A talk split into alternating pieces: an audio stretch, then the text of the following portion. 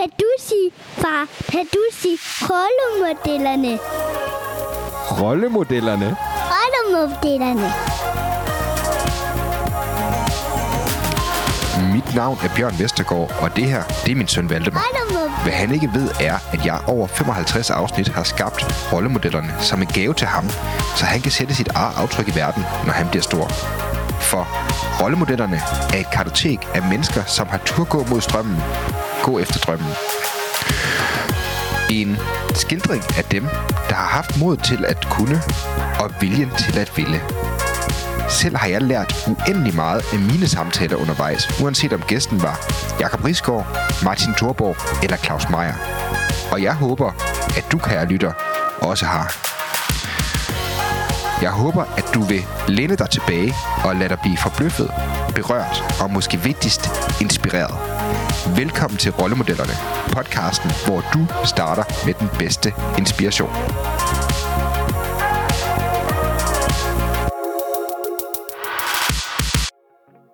Halløj med dig, kære lytter, og rigtig hjertelig velkommen til Rollemodellerne. Podcasten, som holder dig varm i en kold decembertid med glohed guldkorn fra nogle af landets dygtigste rollemodeller. Mit navn er Bjørn, og jeg har været på podcasten her, og hvis jeg lyder begejstret, så er jeg det også, for jeg har glædet mig særlig meget til dagens afsnit og dele det med dig, kære lytter, for gæsten er en person, som jeg rigtig gerne vil have haft med i podcasten i lang tid. Hendes navn det er Nana Schulz, og i dag tør jeg godt love dig en hudløs ærlig snak om den svære kunst, det er at balancere et arbejds- og familieliv, og det er særligt, når man forsøger at bygge sin egen virksomhed. Nana, hun er CEO og stifter af Momkind, som hun startede ud fra hendes egne erfaringer og den usikkerhed, hun oplevede som ny mor, mens hun boede i New York. Nana, hun var meget overrasket over den her mangel på åben samtale og støtte omkring møders velbefindende, og det inspirerede hende til at skabe Momkind, som faktisk sigter mod det her med at bryde taberne omkring graviditet, fødsel og efterfølgelsesperioden, og selvfølgelig moderskabet i det hele taget.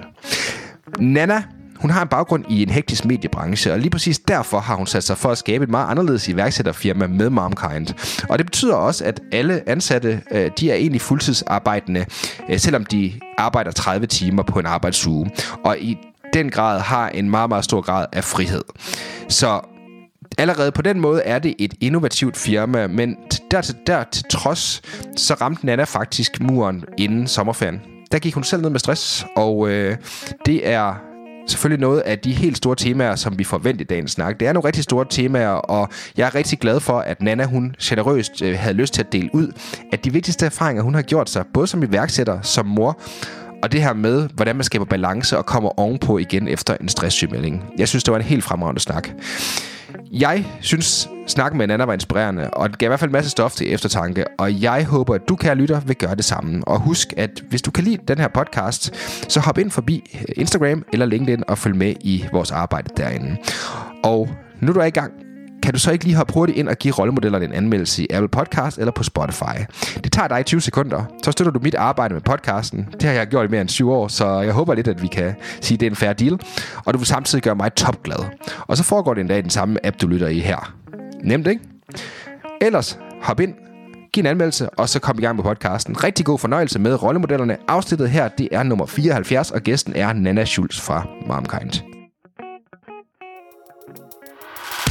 Hej Nana, og rigtig, rigtig hjertelig velkommen til Rollemodellerne. Hej Bjørn, tak. Var det dejligt, du er Dejligt at må.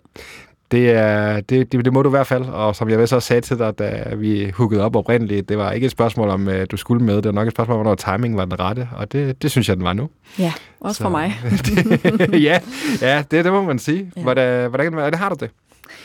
Jeg har det godt nu. Øh, jeg er lige sådan, øh, jeg havde en, øh, en sommer med en tre måneders sygemelding her hen over øh, juni, juli og august, og så ligesom sådan langsomt kommet tilbage på arbejdet, og nu kan jeg faktisk sige, nu er jeg sådan op på det, der er fuldtid, som i MomKind er 30 timer om ugen, så det er jo ikke fuldtid, som vi kender det. Øhm, og øh, så jeg er der, hvor jeg, at det synes jeg er rart, men jeg kan også mærke, at jeg skal sådan nogle gange lytte lidt efter de der stresssignaler, som lige prikker ind på skulderen en gang imellem og siger, nu skal du lige slappe i dag. så, øh, så, det er, så, jeg, så jeg har det øh, meget bedre nu, end hvis jeg havde siddet i stolen her øh, for et halvt år siden. Ja og det, det, det, det synes jeg er så fantastisk. Og, øh, altså, på mange måder har jeg jo været meget privilegeret med, med mennesker som dig også, der har været med i rollemodellerne, for der er jo også altid noget i timing. Altså, det er det der med, og det, det er også noget af det, jeg tænker, vi måske kan snakke om i dag, egentlig både den stress, øh, du har været igennem, men måske også egentlig, hvordan dit vil ikke kalde det arbejdsliv, det kan man ikke godt kalde det, men måske mere din virksomhed og dit, dit, din tilgang til at drive den virksomhed, hvordan den har ændret sig over tid. Øhm, et spørgsmål, jeg sådan reflekterede lidt over på vej ind, inden vi sådan for alvor sådan, du ved, kommer i gang med det, var meget det der med, øhm, jeg hørte et, et, et, et interview fra dig, som var lidt tidligere i din rejse med Momkind. Øhm, vil du sige, at altså, Nana nu, øh, med den der, hvor I er, øh, kontra der, hvor du startede Momkind, dengang du gjorde det, har, det, har din tilgang og har din definition af, hvordan det at være en succesfuld iværksætter ændret sig i, mm. i den periode? Godt spørgsmål. Øhm, ja, det tror jeg helt klart, det har. Øh, altså, jeg gik jo ind i det med, altså på bagkant af en barsel, så der har jo hele tiden været sådan noget, jeg har en familie, jeg har nogle, noget tid, der skal gå op. Øhm, men, øh, men hvad hedder det, jeg tror da, at jeg ikke har kunne frasige mig, at jeg har haft rigtig meget fart på at være påvirket af det her med at skulle præstere og øh, blive en succes, og øh, at udad til, at Momkind har lignet noget, der øh, bare er fløjet derud af. Øh, hvor jeg tror, at den definition hos mig har ændret sig lidt, at det er, tror lidt i baggrunden. Øhm, det her med, at have så meget fart på og, øh, og poste om det ene om det andet på LinkedIn. Øh, mm. Men rent faktisk, som jeg jo også har gjort med min stresssygemelding, gået lidt i den anden grøft og ligesom fortalt om, okay, nu mm. ligger jeg her mm. øh, og har det ikke så godt. Øh, fordi jeg tror da også i starten, og det her med også at starte en virksomhed, hvor vi arbejder 30 timer om ugen, jeg troede jo, jeg var safe. Mm. Altså, jeg havde jo bare tænkt, om så derfor får jeg ikke stress, ligesom alle de andre, og alle behøver ikke at have en stressfortælling. og så lå jeg der pludselig selv og fandt ud af, at det handler jo ikke om timer. Det mm. handler jo om at være iværksætter og være ekstremt passioneret omkring det, man har sat i verden. For mig er det jo nærmest mit tredje barn. Altså, øhm, og, øh, og det er, øh, der ligger et konstant pres, og, øh, og der ligger øh, konstante tanker. Øh, det var det, jeg havde svært ved at sætte sådan en stopklods i, øh, og ikke tænke på det hele tiden. Så, øh, så jeg tror, øh, at ja, min, min, min indstilling til succes og hvordan det, den ser ud, har ændret sig. Øh, sådan efter min stresssygemelding i hvert fald, at nu har jeg øh, måske mere fokus på, og det er også det, jeg taler om på LinkedIn, det her med, hvad, hvad er det, der foregår inde i en forretning. Altså jeg opbygger en virksomhed nu, vi er pt. syv medarbejdere, øh, og, øh, og jeg har jo også meget fokus på, at vi alle sammen har det godt i processen, men at vi samtidig er pisse ambitiøse og gerne vil til udlandet og gerne vil vokse og vækste og det ene og det andet, men at de to ting skal følges ad. Øh, det har jeg hele tiden ment, men det er noget, der er endnu mere vigtigere for mig nu, hvor vi er flere medarbejdere, og hvor jeg også selv har været nede og bide lidt i gulvtæppet, at øh, der er jo ikke nogen forretning, hvis, hvis vi ikke er der øh, som mennesker. Så, øh, så den har ændret sig. Ja, det har den helt klart. Har du gjort nogle ting anderledes sådan her, efter, efter du sådan har ramt muren med stress og, og de ting der? Øh, ja, det har jeg. Øhm, jeg, altså jeg tror, for mig har det ligget meget i sådan det mentale også, hvordan er det, jeg opfatter øh, min virksomhed, og hvordan ser jeg på mig selv også, og hvordan passer jeg lidt mere på mig selv. Øh, selvfølgelig er der sådan nogle helt konkrete tiltag, som at holde flere pauser i løbet af en dag, øh, have lidt kortere arbejdsdage. Øh, især i opstartsfasen havde jeg jo nogle meget korte arbejdsdage. Øhm, og, øh, og det her med lige at tune ind på, hvordan har jeg det egentlig lige, og, og sådan nogle lad være med at tage mobiltelefonen med ind i soveværelset, fordi så ligger man bare doomscroller, og lige pludselig så er klokken 23. Og, øh, altså give min hjerne de der breaks, for det er virkelig det, den har haft brug for. Øh, at lave nogle andre ting, som ikke har med min virksomhed at gøre, så lige sådan kunne, kunne tvinge hjernen til at sætte det lidt på standby. Øh, og så har jeg sådan jo alt, altså jeg har altid haft glæde af at være sammen med mine børn, men jeg vil sige, den periode, hvor jeg, havde, hvor jeg var ekstra hårdt ramt af stress, der synes jeg ikke, faktisk ikke, det var sjovt at være mor. Mm. Og jeg synes, det her med at være kortlundet og, øh, og ikke nyde samværet, det blev meget sådan noget med at hente, og så bare sådan til timer, til de skulle i seng. Mm. Øh, og der er jeg virkelig sådan det er virkelig, tror jeg, det er, den største forandring har været sådan mærk, mest mærkbar for mit vedkommende, har været, at jeg nyder samværet med mine børn nu. Mm. Øh, og gøre ting, som både de synes er sjovt, men også som jeg synes er sjovt. Tag den sådan lidt hjem på egen banehalvdel, og ikke bare tvinge sig ned på en legeplads, hvis man ikke har lyst, mm. men sige, Nå, men altså, finde ud af det her med, når hvis jeg hygger mig med det, så hygger de sig også med det. Øhm, og det, øh, ja, det har været meget vigtigt for mig. Jeg tror, det er sådan, det, når jeg kigger tilbage, har været det sådan mest skældsættende, fordi hvem har lyst til at kigge tilbage og tænke, Nå, om tiden med mine børn, den kunne jeg faktisk ikke rigtig lide. øh, så, øh, så det er sådan, øh, det, er, det er der, hvor der, synes jeg, er sket den største forandring i mig. Det er jo også noget, der styrer vores arbejdsliv. Det er det, hvordan vi tænker vi familieliv, og øh, hvornår det er vigtigt for mig at hente, og hvad er det for et samvær, jeg vil have med mine børn, når jeg kommer hjem, og weekenderne er blevet meget mere hellige. Øh, der, er ikke, der bliver ikke arbejdet i weekenderne. Øh, så det er, det er både sådan nogle helt konkrete tiltag, jeg har gjort, men også sådan et, et, sådan, et mindset, der har ændret sig for mig. Mm. Mm. Det, er, det er faktisk meget sjovt, det der, at det er, det er lidt sådan, jeg tror faktisk rigtig mange iværksættere, og en del af dem jeg i hvert fald også har snakket med, har givet udtryk for, at uh, der er sådan lidt et paradoks i det at være, altså det at så starte selvstændigt. For jeg tror, at de fleste mennesker, der vælger at starte selvstændigt, gør det, fordi at de ikke rigtig føler, at de passer ind i de rammer, der ligesom er. Mm. Så man er opsat på at skabe sine egne rammer.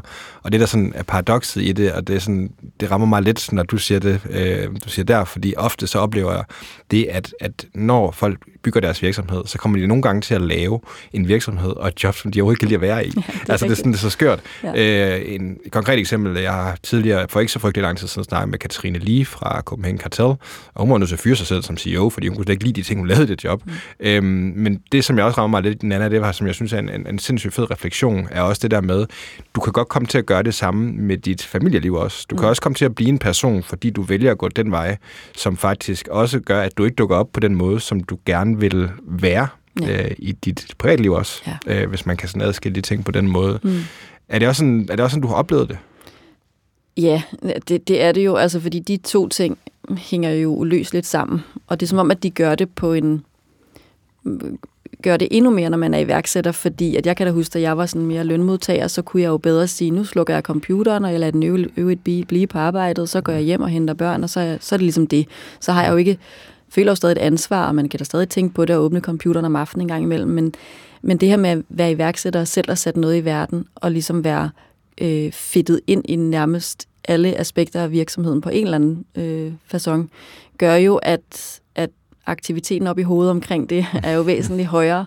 Øhm, så, så, så det det, og det arbejder jeg stadig med, det der med, hvordan kan jeg slukke? Altså, hvordan kan jeg lave nogle ting, som gør, at det ikke hele tiden kører i hovedet. Altså, det er jo sådan, jeg kan jo have det sådan, så kører der en lastbil forbi med en reklame på, og så begynder min hjerne, så tænker jeg, det var en meget fed reklame, kunne man sådan, mm. altså, ja. der er hele tiden sådan nogle, øh, sådan noget, der starter tankestrømmen mm. omkring det ene eller det andet, fordi at som iværksætter man jo sindssygt passioneret, man er jo hele tiden på udkig efter, hvordan kan jeg gøre tingene i min virksomhed.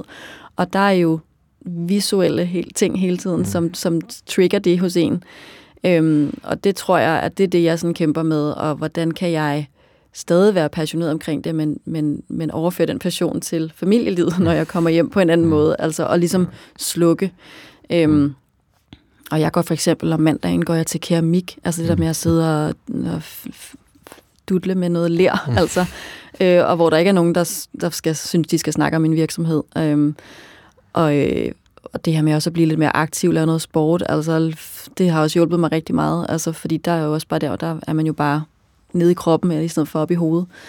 Ja. Øhm, så det, øh, så jeg synes, at det er en, det er en proces, og det vil det sikkert alt. Altså, jeg tror også, jeg har ligesom faldet til ro i, at det vil altid være en proces, der vil svinge op og ned, og nogle gange fylder det for meget. Øhm, men hvornår er også for meget? det er også det, ikke? Øhm, så, så sådan privatliv og arbejdsliv tror jeg altså hænger mere sådan sammen på en eller anden måde, hvor godt og ondt, når man er iværksætter, end når man er mere sådan almindelig lønmodtager. Mm. Øhm, ja. du har, du har i hvert fald hånden på kogepladen på en anden måde, kan man sige, og det er ja, også... Øh, ja, men det er jo... Og det der med at så få alle de aspekter til at så øh, at sit liv til at passe sammen, er jo, er jo nok en af den sådan... Altså, jeg får lyst til at stille dig spørgsmål, når jeg tænker lidt over det sådan, inden det der med, altså fordi noget, noget af det, som jeg også har en fornemmelse af, at du står meget for, at den her balance, altså det her med, at det er jo, det er jo radikalt for mange, det der med at, at indføre en 30 timers arbejdsuge som værende en fuld arbejdsuge øhm, i en, en startup som jeres, hvor der mm. trods alt, hvor I gerne vil, I har stadigvæk ambitioner øh, og vækster øh, og vil vækste. Øhm, når jeg siger sådan balanceret, hvem er så den første, sådan, du kommer til at tænke på? Øh, eller en, der har lykkes med det? Hmm. Ej, det er et godt spørgsmål. Fordi jeg tror egentlig, jeg tænker bare, at det er der ikke særlig mange, der lykkes med.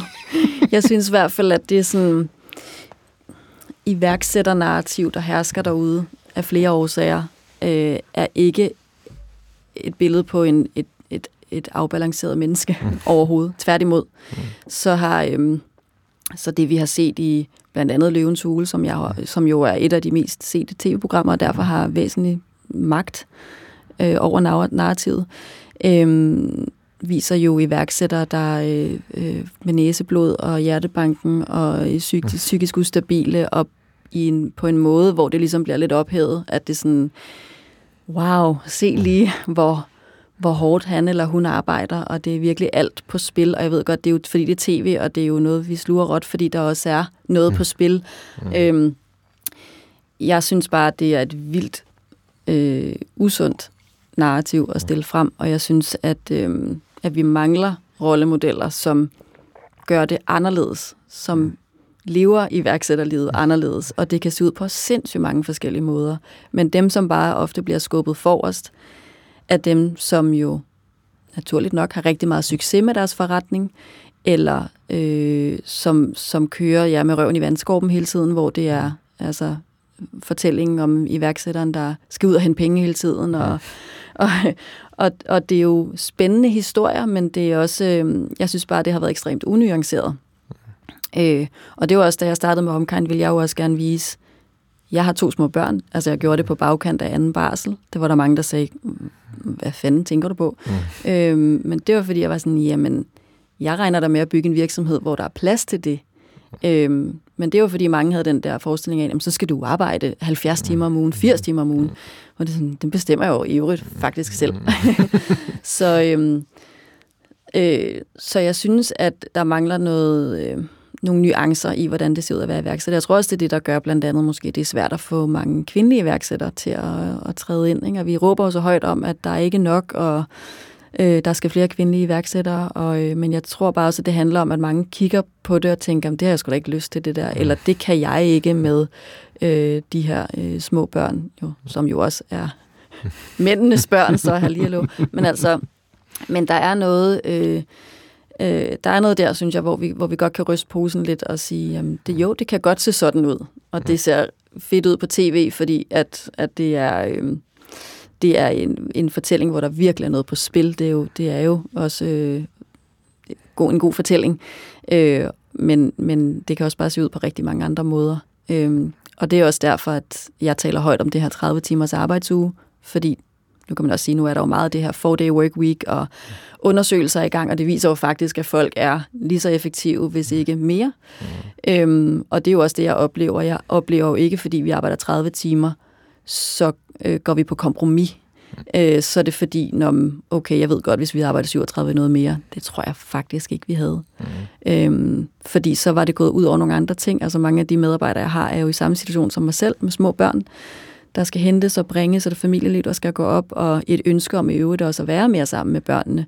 Øhm, og øh, hvis man ikke gav det, og det lige pludselig skulle hænge i en tynd tråd det hele, så var er der jo sikkert også mere sygdom, der var jo mere utilfredshed, og alle de ting, der følger med det. Så øhm, ja, så jeg vil til enhver tid slå på trummen for en 30-dages mm. arbejdsuge. Hvordan man så end fordeler det. Vi smører det ud på alle fem dage, så man har kortere dage. Ikke? Øhm, og det, er jeg altså ret overbevist om, ikke går ud over produktiviteten. Og jeg er usikker på, om vi ville have vækstet hurtigere, hvis vi havde arbejdet 37 timer om ugen. Jeg tror det altså ikke.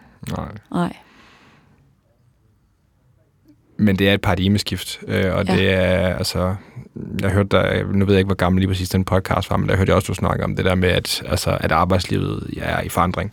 Ja. Og, øh, og jeg vil sige tak egentlig, fordi at du også er med til at sætte et andet narrativ på. Mm. Øh, jeg er helt 100% enig i netop det, du siger, at en af mine store udfordringer omkring iværksætteri. Nu ved du, hvorfor jeg laver den her podcast. Jeg laver også den her podcast, fordi jeg vil illustrere forskellige vinkler på succes på vegne af min søn. Øhm, og en af mine største udfordringer var faktisk været, at jeg har aldrig kunne spejle mig i det der narrativ. Jeg har aldrig... Altså, jeg fik at vide, at jeg aldrig skulle regne med at få børn. Så da jeg så fik børn, så var det jo aldrig nogensinde min intention, at jeg skulle ikke være der for dem. Altså, så var, det jo ikke, så var jeg jo ikke drevet af, at jeg skulle have en eller anden form for, lad os kalde det, øh, en eller anden klassisk definition på, hvordan at du som, som menneske skal være i verden, og hvordan du definerer succes. Altså, succes for mig var lige så meget at kunne være der for dem, ja. øh, og være der rigtigt for dem. Mm. Øh, og netop det der med, at, at, at det er sådan en, en, en udbredt fortælling øh, i det her miljø, at, øh, at hvis ikke at du går efter den unicorn-status, og hvis ikke at du øh, næsten ligger og, og, og har meget om natten, om at du ikke kan rejse penge, eller hvad fanden ved jeg, at så er du ikke en iværksætter på den måde, som man bør være. Øh, det er noget af det, som jeg har brugt, i hvert fald i den senere, i den senere periode af min podcast, har brugt noget tid på at illustrere. Mm. Også for netop at så sige, at du har jo dybest set et helt fuldstændig blank canvas, ja. øh, og du kan male det på lige præcis den måde, du gerne vil. Øh, og det der kan da godt være, at at hvis du øh, arbejder 80 timer om ugen og klemmer igennem, øh, det gør dig helt sikkert ikke til et lykkeligere menneske, øh, upagtet hvor passioneret du så er, er omkring det, du laver. Øh, men øh, det kan godt være, at du kan vækste din virksomhed hurtigere, men bliver du et gladere og et øh, lykkeligere menneske, mm. det vil jeg tillade mig at mig meget tvivlende over for. Så der er også behov for de rollemodeller, som du også ja. selv er inde på, der sådan går lidt den anden retning. Og, ja. Det er jo diversitets øh, generelt, altså fordi det er jo rigtigt nok, at sådan, altså, jeg anerkender det også, at hvis du er 22 og har fået en eller anden fed idé og vil lave et tech-startup eller et eller andet, og det, altså, at der er du måske også et sted i dit liv, hvor at du får sindssygt meget energi og bare arbejde, arbejde, arbejde. Du sætter et team, der har det ligesom dig og sådan noget. Mm. Fair enough. Og den, den, altså, den iværksætter findes jo også, og skal også findes. Øh, men, men det er det her med, ja, at der er også bare andre måder at gøre det på lige så vel, som du også kan gøre det på den der mm. Jesper buch måde. Ikke? øh, fordi det kan da også godt bringe dig til succes, helt sikkert. Øh, men, øh, men det handler bare om, hvor vi, hvor vi er i vores liv, mm. øh, tror jeg, og, og, og hvem vi er som mennesker, fordi vi er jo for fanden alle sammen forskellige. Øh, og, men der er bare rigtig mange derude, tror jeg, med nogle sindssygt gode idéer, som aldrig rigtig får dem sat i søen, fordi de tænker, ej, det der liv, det, øh, det skal jeg bare ikke nyde noget af. Øhm, det, det, det er sgu for hårdt. Øhm, og det er jo ærgerligt det er jo ærgerligt, fordi iværksætteri er jo også på, på, på mange måder, det er både sjovt, men det er også muligheden for netop at forløse sig selv på en anden måde, ja. end øh, i hvert fald i min erfaring, end du kan gøre i et, lad os kalde det, lønmodtager arbejdsliv. Øhm, og det sjove er, når man nævner lige præcis Jasper Buch, øh, han øh, ser jo selv rimelig åben i hans egen bog, at han var ved at dingle om af stress, ikke?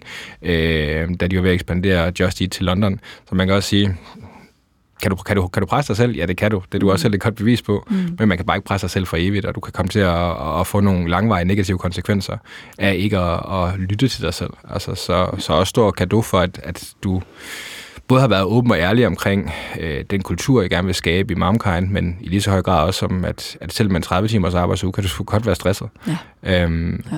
Men at, øh, var der sådan nogle defining moments, eller hvornår var det, det gik op for dig, at du var, du var ramt, at du var, du var lagt ned?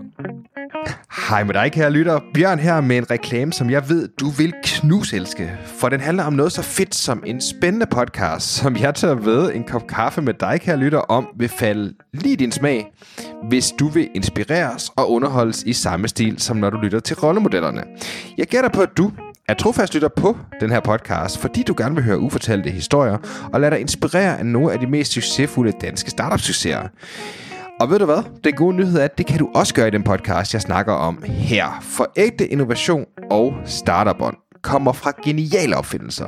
Og derfor er det mig en kæmpe glæde at kunne præsentere dig, kære lytter, for podcasten Danske Opfindere.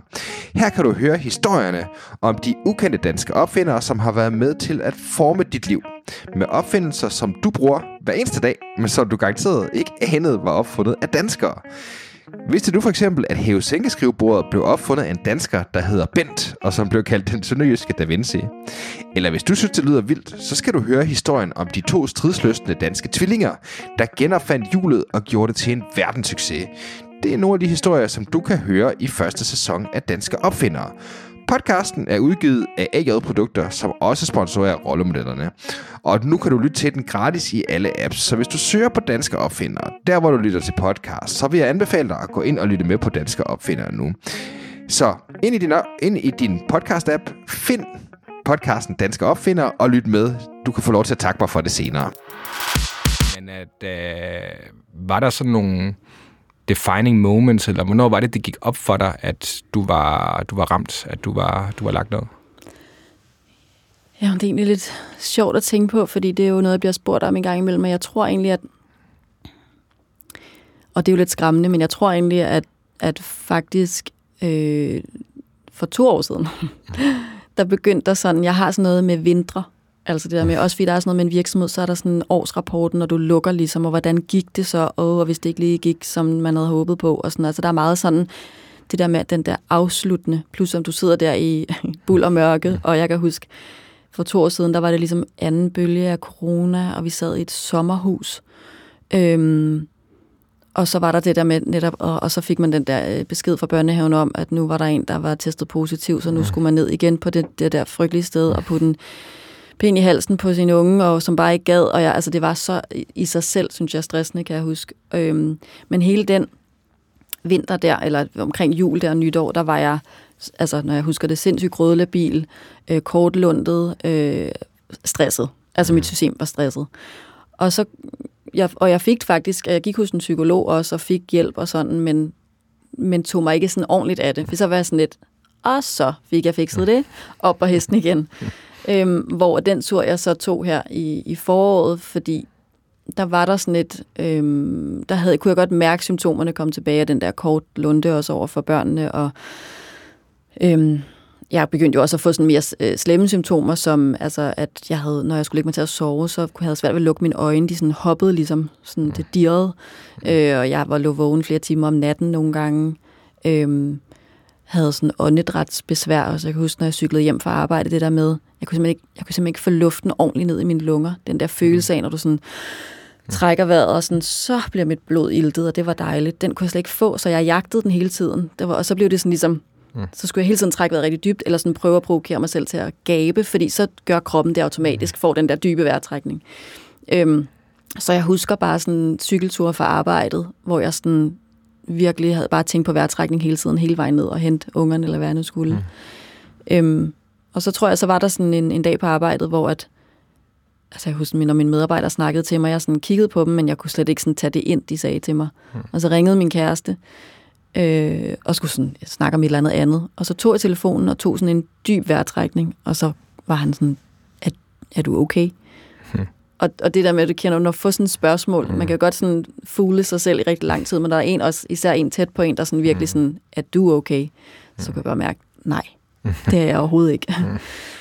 og så var det så der, hvor jeg pakkede mine ting og gik hjem og ikke kom tilbage, før der var gået tre måneder. Ikke?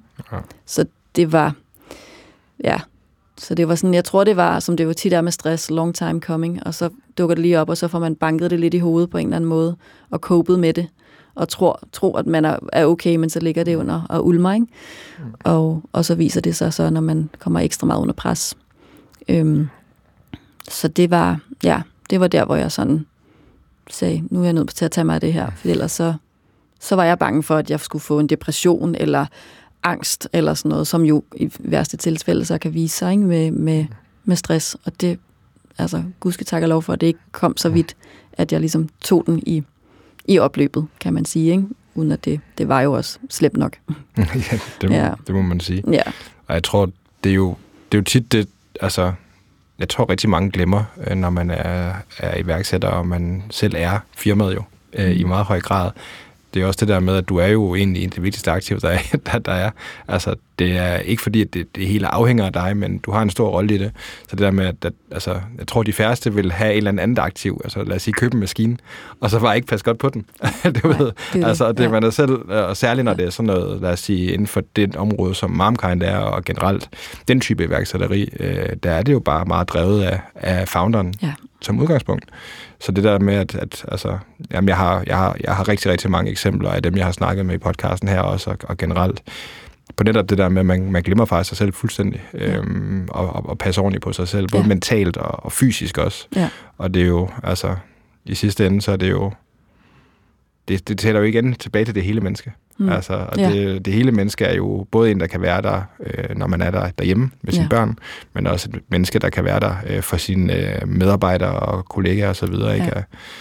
Så, så var der nogle ting, du sådan fandt ud af, sådan, man kan sige, der i forhold til det her, sådan, virket rigtig godt værktøj eller inspiration eller andet, der sådan, har fået dig igennem der, hvor det, det, du har gået igennem her de sidste 3-4 måneder? Altså, jeg har jo gået hos en, øh, en psykoterapeut, hvor vi ligesom har fået mm, prøvet og ændret og lykkedes med, synes jeg også, at ændre noget ad, adfærd. Altså, det er jo noget af det sværeste. øh, og, og jeg tror, jeg havde et, en udfordring med det her med at tage for meget ansvar, også for de mennesker, jeg havde ansat. Altså det der med, at der var ligesom det der med at få at vide, jamen Nana, det er jo ikke dit ansvar. Altså, de er jo voksne mennesker. Er det dit ansvar? Altså, få det, få det sådan spørgsmål, og jeg var sådan, mm, jo, men det er jo, og sådan, hvor det er virkelig sådan, nej, det er det jo ikke. Altså, vi bygger en virksomhed, vi ansætter nogle mennesker. Selvfølgelig har man ligesom et, øh, et, et form for ansvar på den måde at skabe en, en arbejdsplads, hvor det er rart at være sådan base, grundstenene, kan man sige. Men ellers er vi jo, bærer vi jo alle sammen et ansvar på en arbejdsplads. Øhm, og som voksne mennesker har vi jo ansvar for os selv. Hvis der er noget, der ikke er, som det skal være, så har man jo ansvar for at sige det til sin chef og alle de der ting. Ja. Og jeg var så meget ude i andres hoveder, og er alle okay? Og det er jo noget, jeg tager med mig, sådan det der med, når jeg er sådan en type, som gerne vil have, at alle har det godt. Øh, og, øh, og så er det også der, man netop glemmer, at man selv også skal have det godt, eller så bliver man bare sådan overbelastet, fordi at man hele tiden er ude i andres øh, business, ligesom. Ikke? Øhm, og den har jeg ligesom trukket tilbage, og jeg er blevet mere sådan, jamen, det er fint, du har det sådan, at du føler det, men det er dine følelser. Mm. og det kan jeg ikke tage ansvar for. Mm. Du må tage ansvar for dine egne følelser. Mm. Øhm, og så der var ligesom, der var i hvert fald hovedet på sømmet med noget i forhold til at gøre tingene tænkt anderledes omkring øh, medarbejdere øh, og den måde, jeg er leder på. Altså, fordi jeg er jo også, jeg har været leder tidligere, men jeg har jo aldrig fået et lederkursus. Jeg har aldrig været igennem noget sådan teoretisk ledelsesforløb, hvor jeg har en, en, fået en værktøjskasse. Det er jo ligesom bare det, jeg ligesom har kunne øh, hive op øh, ud af ærmet. Og så bliver det jo ofte, at man leder lidt med sin personlighed og, sådan, og bruger meget sig selv, øh, i stedet for ligesom at tænke, Nå, jeg øh, har de der værktøjer, som gør, at man tager det lidt væk fra sig selv. Så, øh, så det har jeg øvet mig i, at tage det lidt mm. væk fra mig selv, og være sådan, hvad gør jeg her? Og nej, det har ikke noget med mig at gøre. Og, og uddelegere også, som jo også er en del af det, det her med, jeg har egentlig meget tænkt sådan, jamen, jeg er jo jeg er god til at give ansvar fra mig, og det, have tillid til, at folk gør det selv. Øh, men det har jeg måske, jo, været, været lidt god til, men slet ikke god nok til det. Altså mm. det, det er jo klart, altså igen det der, man har sin egen virksomhed, jeg har en holdning til alt. Og det er det, jeg sådan er begyndt at sige til mine medarbejdere. Hvis I spørger mig, har jeg en holdning. Altså, jeg har mm. altid en holdning til alting, hvad der hvad Det er sjovt, men det skriver du meget godt. altså, det er jo ikke sådan, at jeg nogensinde siger, at det er sgu lige meget. Altså, selvfølgelig er jeg, jeg er jo ekstremt passioneret omkring det her. Øh, så, så nogle gange har jeg bedt dem om, men, men er det nødvendigt, du spørger mig? Altså, fordi det er jo også det der med, at jeg ansætter jo mennesker, som er bedre end mig selv til de ting, de er ansat til. Mm. Så det er også sådan, hvor jeg lige pludselig kom, kom tilbage og så, at der er en kultur omkring at køre alt forbi mig. Mm. Hvor det er sådan, det er jeg i gang med at lære dem, sådan, det behøver du ikke, det tror jeg på, det kan I sagtens løbe med selv. Og så sige, men hvis du har min mening, altså hvis du har brug for den, så skal du selvfølgelig komme efter den. Men så har jeg også en holdning. Altså så er det ikke bare for at bekræfte det, du synes. Så det er også det, der sådan, nogle gange så kører man noget forbi en leder, fordi man sådan, kan du bare lige, lige sådan sætte det der tjek? Ja. Men hvor det er sådan, jamen, så kommer jeg til at pille ved ting og, og, og ribe det op igen og sådan, ikke? Så, øhm, så det har jeg arbejdet med. Øhm, og så er der, øh, jamen, så er der jo sådan nogle konkrete tiltag, som, altså det der åndedræt var jo det, jeg tænkte, det skal jeg have styr på. Altså det her med, at jeg ikke kan fucking få vejret. Altså, ja, ja. Øhm, så, så, øh, så der fik jeg anbefalet af en anden en, som også har været nede med stress og let at gå i gang med de her åndedrætstræning og isbade. Så jeg mm. har gået til, øh, ja, lært at trække vejret. Eller, det, er jo, det, man jo lærer der, det er jo faktisk, at man kreerer en stressende situation med sit åndedræt, men mm. forbliver rolig, rolig i den. Mm. Og det er jo samme, der sker, når man dypper sig selv, hele sin krop ned i et bad fyldt med isterninger. det er jo også, at man skal have styr på sit åndedræt, fordi din krop bliver ekstremt stresset af situationen, men at du så ligesom får ro på din vejrtrækning. Og det har hjulpet mig. Sådan, det er jo en meget konkret værktøj, mm. og også noget, som jeg så kan forstå også er ret op i tiden. Det her med de her isbade og vinterbadning. Og det er jo delme, fordi der er noget om det. Mm. Og fordi det sådan for mig har det bare været rart at lave noget, der sådan får mig ned i kroppen igen. Altså, at det, øh, at det bare sådan, okay, ned i dit spad, øh, hvad vil du gøre? Okay, træk vejret. Sådan, du skal ikke gøre andet end at bare trække vejret. en ting ad gangen. Og så øve mig i det der med, når jeg spiser frokost, så har jeg bare spist frokost. Altså, lad være med at tage den mobil med hen. Lad være med at tage et magasin. Bare sådan, kigge ud i luften. Spis mad. Sådan helt zen-buddhistisk. øhm, fordi det var det, jeg oplevede, at jeg troede egentlig sådan, jeg havde var sådan okay tjekket ind i mig selv og mærket mig selv, men gjorde jeg overhovedet ikke. Altså, så bare det her med at ligge sig ned på gulvet og sådan lige tage 10 minutter og tjekke ind i kroppen, og sådan, og mærke sådan, hvordan har du det egentlig? Mm. Det er sådan, det, det, that goes a long way, fandt jeg ud af. Øhm, men jeg tror, jeg er et ekstremt utålmodigt menneske. Altså, jeg er sådan meget... Øh, jeg vil sige resultater sådan ret hurtigt også. Ikke? Så det der med de der lange seje træk, det har ikke lige været mig. Men også det her med sådan, jeg kan huske på et tidspunkt, og sådan kan jeg stadig nogle gange få det, det der med, når jeg sidder på arbejdet, bare det med at skulle gå på toilettet. Mm. Altså, altså har jeg sådan udskudt, fordi mm. nu sidder jeg jo lige og laver det her, og så skal jeg jo afbryde det. Mm. Altså, det er jo sindssygt at tænke på. Så nogle gange, når den dukker op igen, så er jeg sådan, okay, nu går du på toilettet. fordi det er jo, altså, men det er jo den der tidsoptimeringsmaskine, jeg sådan lidt har kørende i mit hoved, og det her med sådan, nah, men jeg, skal lige, jeg kan lige blive lidt ekstra, jeg kan lige uh, trække den lidt længere. Og det er jo det, der gør, at man øh, brænder ud. Så øh, pauser, og, øh, og øh, jeg har også sådan en pop-up på min telefon, sådan en breathe, sådan bare det der med sådan, nej, nu skal jeg, altså ikke fordi jeg skal jo hele tiden trække vejret, men bare at man lige sådan får trukket vejret, sådan helt ned i maven en gang imellem. Fordi utrolig nok, så sker det rigtig sjældent, hvis vi ikke bliver mindet om det. Ja. Øhm, men jeg har også været meget bevidst om at få implementeret nogle ting, som ikke bliver symptombehandling. Så det ikke er sådan, ah, så skal jeg lige på et retreat hver anden måned, øh, eller jeg skal gøre for mange ting, der kræver for meget. Sådan. Men at jeg også kan få implementeret det i min hverdag netop der. Men det er fint nok, der bare lige... Du tager en pause, går en tur på fem minutter bliver mindet om at trække vejret, uden at det skal være sådan, om nu skal du ind i et mødelokale og sidde i 15 minutter og lave mindfulness. Mm. Fordi der tror jeg, at der vil jeg være sådan en, der sådan, ah, så fik jeg sgu ikke lige gjort. Og så slår jeg mig selv i hovedet over, at jeg ikke får det gjort.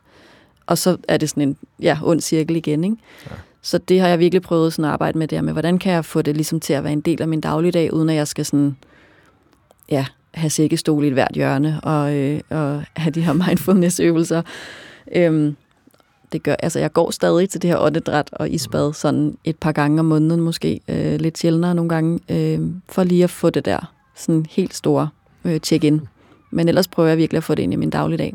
Øh, fordi det, det kan noget andet for mig. Fordi jeg ved, jeg er sådan en, så får jeg det ikke gjort, og så slår jeg mig selv i hovedet, mm. og så er det bare intet værd. Øhm, det er også en negativ spiral, ikke? Altså det der med, hvis det, det er sådan, det blive, at du ja. føler, at du skal gøre det, men du får ja. det ikke rigtig gjort, og ja. så Altså, sådan, det, det er i hvert fald sådan ofte det, man netop, når man forsøger at implementere nye vaner, ikke? Altså, så er det det der med, at, som du også selv siger, det er jo en rigtig solid strategi faktisk, bare at gøre det doable, ja. øh, og bare gøre noget, som du faktisk kan lykkes med. Ja. Og det så nærmest er at ligge sig på gulvet i 10 minutter ja. i fred, hvilket kan være svært nok, når man har det to er, børn, ved jeg erfaring.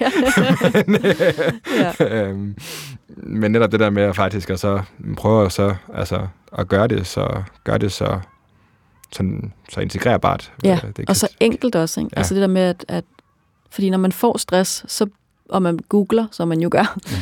øh, og man bliver bombarderet med alle mulige tilbud, og, sådan, og det er jo det er jo ofte sådan, så bliver det sådan nogle lidt nogle, nogle større øh, projekter på en eller anden måde. Så skal du nemlig gå på et eller andet langvejt kursus, eller det du skal gøre, det kræver en halv time og en rigtig måtte og tæppe og øh, musik og sådan noget, ikke? hvor det er sådan, jeg har, altså mit råd vil bare være også nogle gange, bare ligge dig ned på gulvet Mm. Og lige sådan, om det så er 10 minutter eller 5 minutter.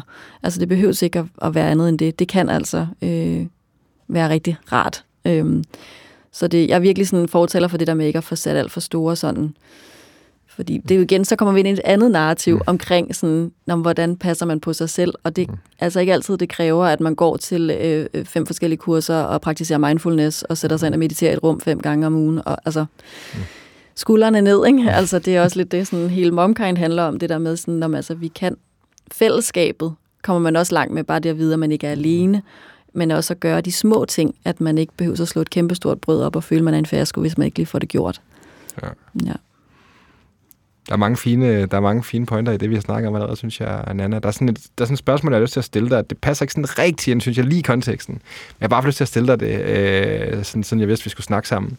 Og så tænker jeg måske, at vi kan snakke lidt om Momkind bagefter. Ja, øh, det er. skal vi også lige have gjort. Ja, ja, ja, vi skal godt lige, hvad, hvad, hvad er det egentlig, vi, ja, der er sådan, er, øhm, det er jo ingen hemmelighed, at du kommer fra øh, mediebranchen tidligere. Du har lykkes, du ved, du har været bookievært, du har haft sådan succesen for den område, og med finalist i øh, Top Model. Øh, Scandinavian ja. Top Model, var ikke det for, for back in the days?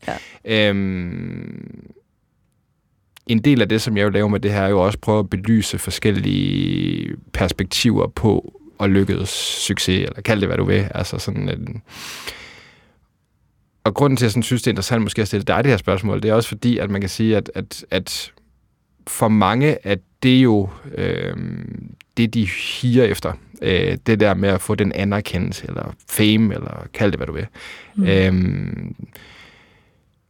har det påvirket dig? Øh, det der med, altså, der hvor du er nu, øh, der du, man kan sige, du er jo stadigvæk øh, en en offentlig person, men for din virksomhed i langt mm. højere grad, end hvis du havde stået som øh, vært på et tv-program eller noget sådan andet. Sådan, har det, altså det der med, at du oplevede det tidligt i dit liv, sådan, og har været en del af det miljø, altså fordi der er også noget i forhold til måden, man arbejder, kunne jeg forestille mig, inden for mediebranchen. Jeg har selv arbejdet i den, øh, om du ved, hele den arbejdskultur, der ligger der, og alt det der. Øh, jeg ved ikke rigtig, om der er et spørgsmål egentlig. Øh, Nej, jeg fornemmer det, ja, mm. ja. Øhm, Altså, jeg tror helt klart, at det er noget, jeg, nogle oplevelser, jeg trækker på i det, jeg laver i dag. Man kan sige, bare det at starte Momkind gjorde jeg jo med mig selv skubbet helt frem foran, altså mit eget, min egen fortælling om at blive mor, øh, og de udfordringer, jeg synes, der var i det. Og det er jo også gjort muligt af, at folk var sådan, nå, det er Nana fra Boogie, eller at der var nogen, at jeg var et, nogen, et ansigt, som nogen genkendte, mm. som også gjorde, at jeg sad i aftenshowet for fire år siden, inden jeg sådan rigtig lancerede mig omkring, men var begyndt at snakke om det på de sociale medier. Og det har været på grund af et netværk selvfølgelig mm. også i den branche, som gjorde, hey, jeg kan se, du har startet noget her, der er en god historie, kommer du igen og snakker om det. Øhm, så jeg har jo både, altså netværket jeg har fået fra mediebranchen, er kommet mig til gode, men også selvfølgelig, øhm, jeg tror, jeg og det kan man jo sige, det, det har, sådan har jeg nok altid været, det her med, at jeg godt lige sådan bare kaste mig ud i nogle vilde projekter, og se, om det lykkes. Og det var jo også lidt sådan, det var med, når man er tv-vært, og skal interviewe alle mulige store stjerner, og være sådan, lad, os, lad os se, hvordan det går. Jeg tror på det tidspunkt, der tænker jeg faktisk nogle gange nu, ej, gid at jeg var mig nu, og skulle interviewe de der stjernetyper, der nogle gange var frygtelige at interviewe, jo, fordi de bare sad og ikke ville give noget, og bare var sure og kørte ind rundt i manesien. øhm, men jeg tror alligevel, så selvom jeg måske ikke var så, øh, så cool til det dengang, så har det jo givet mig sådan en tryghed i, at i ubehaget på en eller anden måde også, at det, når alt føles ikke godt hele tiden. Øhm, så jeg tror også, at, øh, at, at hele den oplevelse med at skulle sådan presse mine grænser, fordi det var det bestemt. Altså, jeg var jo ikke sådan en, der søgte fame, og på den måde, jeg stod jo bare, min veninde havde skubbet mig ned i Lyngby Storcenter, en, en, øh, en eftermiddag, og så blev jeg signet op til det der topmodel, og så røg jeg ind i den mølle og stod i finalen i New York, og det var en mega fed oplevelse, øh, som så gjorde, at nogen på DR, der skulle kaste til Boogie, så mig, og så kom jeg derind. Så det har ligesom været sådan en, en jeg er nogle gange lidt født, det var sådan en, en mølle, der rullede afsted med mig, sådan, og jeg bare sådan har behængt i med sådan helt, Åh! ja, og, og at jeg sådan, jeg har nok også altid følt, at jeg ikke rigtig passede ind, fordi mange af de andre tv-vært-typer, jeg mødte, var meget anderledes end mig. Øhm, men jeg tror, det, jeg tog med, var jo nok bare også sådan autenticiteten, fordi jeg kunne bare ikke andet end at bare være mig. Mm. Altså, jeg kunne ikke finde ud af, at jeg sådan skulle putte face on, eller være sådan uh, helt vildt sådan frisk og fyrig, og alt det, jeg troede, en øh, tv-vært ville være, fordi så var jeg jo ikke tro mod mig selv. Mm. Øhm, så jeg var en, en mere nedtonet tv-vært, men som mange også rigtig godt kunne lide. Mm. Øhm, og, øh, og, det, øh, og den autenticitet har jeg jo taget mig med videre. Øhm, jeg tror til gengæld også, når man taber lidt ind i det her med, at, at jeg havde travlt i de år med at være likable. Altså mm. fordi man er så eksponeret. Så jeg havde ikke lyst til at, at pisse nogen af. Mm. Jeg havde travlt med at være sådan en, som alle kunne lide. Mm. Og det tror jeg ikke på alle parametre har været særlig godt øh, for mig. Og det er jo nok også det, der påvirker mig lidt i dag. Det her med sådan, at åh, alle skal have det godt, alle skal kunne kunne lide mig, eller der skal i hvert fald ikke være nogen, der synes, at jeg er nederen, og, altså sådan, og så er man jo på arbejde hele tiden. Ikke? Øhm, og det er, øh, jeg havde en veninde, som også havde været nede med stress, som havde sådan et mantra, som hun havde sat sådan ved siden af sin arbejdsplads, øh, eller arbejdsstation, hvor der står, det må de godt synes. Mm. Og jeg synes bare, det var så spot on, at jeg sådan virkelig sådan har lånt den siden. For der er et eller andet i det der med, det må de godt synes. Mm. Det er okay, Nana, at de synes det. altså, og så let it fucking pass, altså, mm. og ikke sidde og, og nuller i det for længe. Ja. Og det, så jeg tror, når du spørger, så har der været altså, kæmpe fordel for mig på rigtig mange personlige måder, også med netværk, men det har også formet mig en retning af, at jeg har haft ekstra travlt med at synes, øh, at folk skulle kunne lide mig. Så det har været på godt og ondt, øh, for at være helt ærlig. Ja. Jamen det er vel også, altså det er vel også netop det der med, fordi du, du, du er den, altså du har den, du mm. er, altså du er, og det der med, jeg synes, jeg har hørt flere, der har sagt det på en eller anden måde, en eller anden afart af det der med, ja, ja, men den person, det er rent nok, at du er en person, der står og stiller dig op og sådan noget, og folk får en holdning til dig, mm. som du ikke gør, hvis du bare er et, nu siger jeg quote on quote, øh, et menneske, der i hvert fald ikke er eksponeret på, ja. på samme måde. Og, og netop det der med også på, på en eller anden måde, at altså, når jeg hører nogle af de historier, som, altså, jeg har jo haft en, en, en chat i hvert fald øh, mennesker igennem her i rollemodellerne også, der har været i løvens hule og andet også, og øh, netop det der med, hvordan at, at man bliver dømt øh, og vurderet på en helt anden måde, øh, for egentlig basically at have været i tv i været et kvarter. Ja. hvis du har været inde i, i en af, for en af de længere slots i det program, ikke? Altså sådan, at, at, at man kan, vi kan hurtigt komme til at snakke om, at tonen er hård på sociale medier mm. og internet og alt muligt andet, og det er jo egentlig ikke det, der var, sådan, var pointen med det, men, men det kan virkelig godt øh, relatere til det der med, netop altså, når du på en eller anden måde lægger dig selv derud, mm. øhm, så er det på en måde også lidt, at, at netop som du selv også er inde på, at, at du risikerer også, at du bliver afhængig af, at folk på en eller anden måde synes noget om dig, og så ligesom ja. skulle slukke den del fra, og det er vel også, ja. Jeg tror, at det er, det er derfor, det altid har været, og sådan har det også været i Topmodel og i Boogie, tror jeg til dels også, at jeg virkelig bare, jeg tænkte sådan, det bedste, jeg kan gøre, er bare at være mig selv.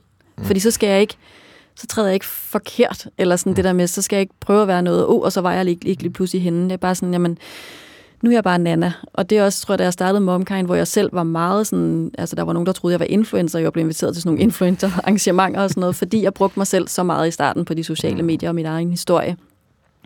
Men jeg har altid haft den oplevelse, at hvis jeg fortæller min historie præcis som den er, og nu har det jo også været meget med at bryde tabuer i Momkind, altså sige, hvad jeg føler og tænker, og så er det ret sjældent, at det møder øh, hate.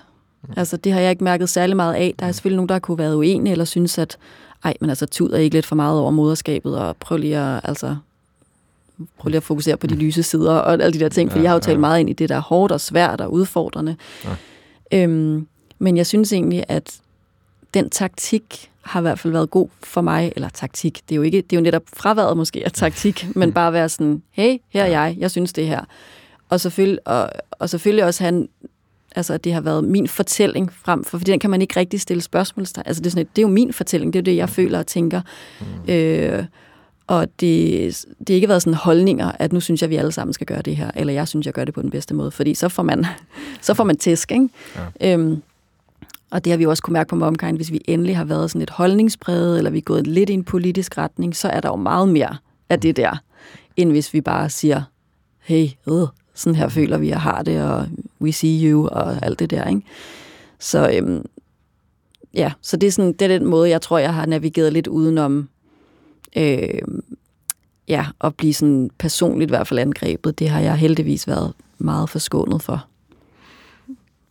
Så jeg, og jeg har også sagt nej til løvens fugle. jeg skal fandme ikke derinde at stå. Og det er, det er meget sæt på et bræt, synes jeg. Ja. Yeah. Mm.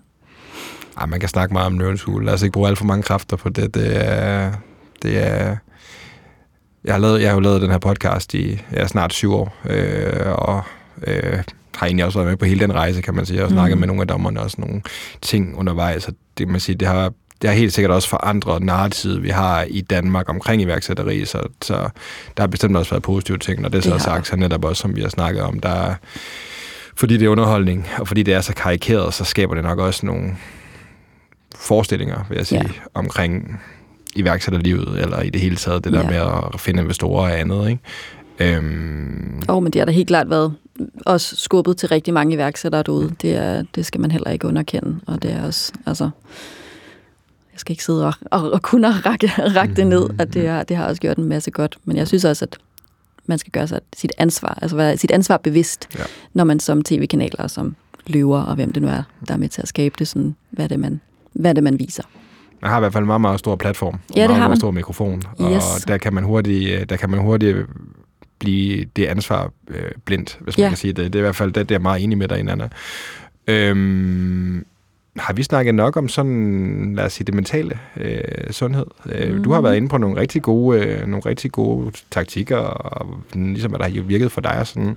Jeg ved, det er dem, der ligger dit hjerte nært. Synes du, vi har snakket nok om det, eller er der noget andet, du tænker, der, der kunne være relevant at få, få frem til vores lyttere? Hmm. Nej, jeg synes, vi har været, jeg synes, vi har været godt omkring det. Øhm, altså,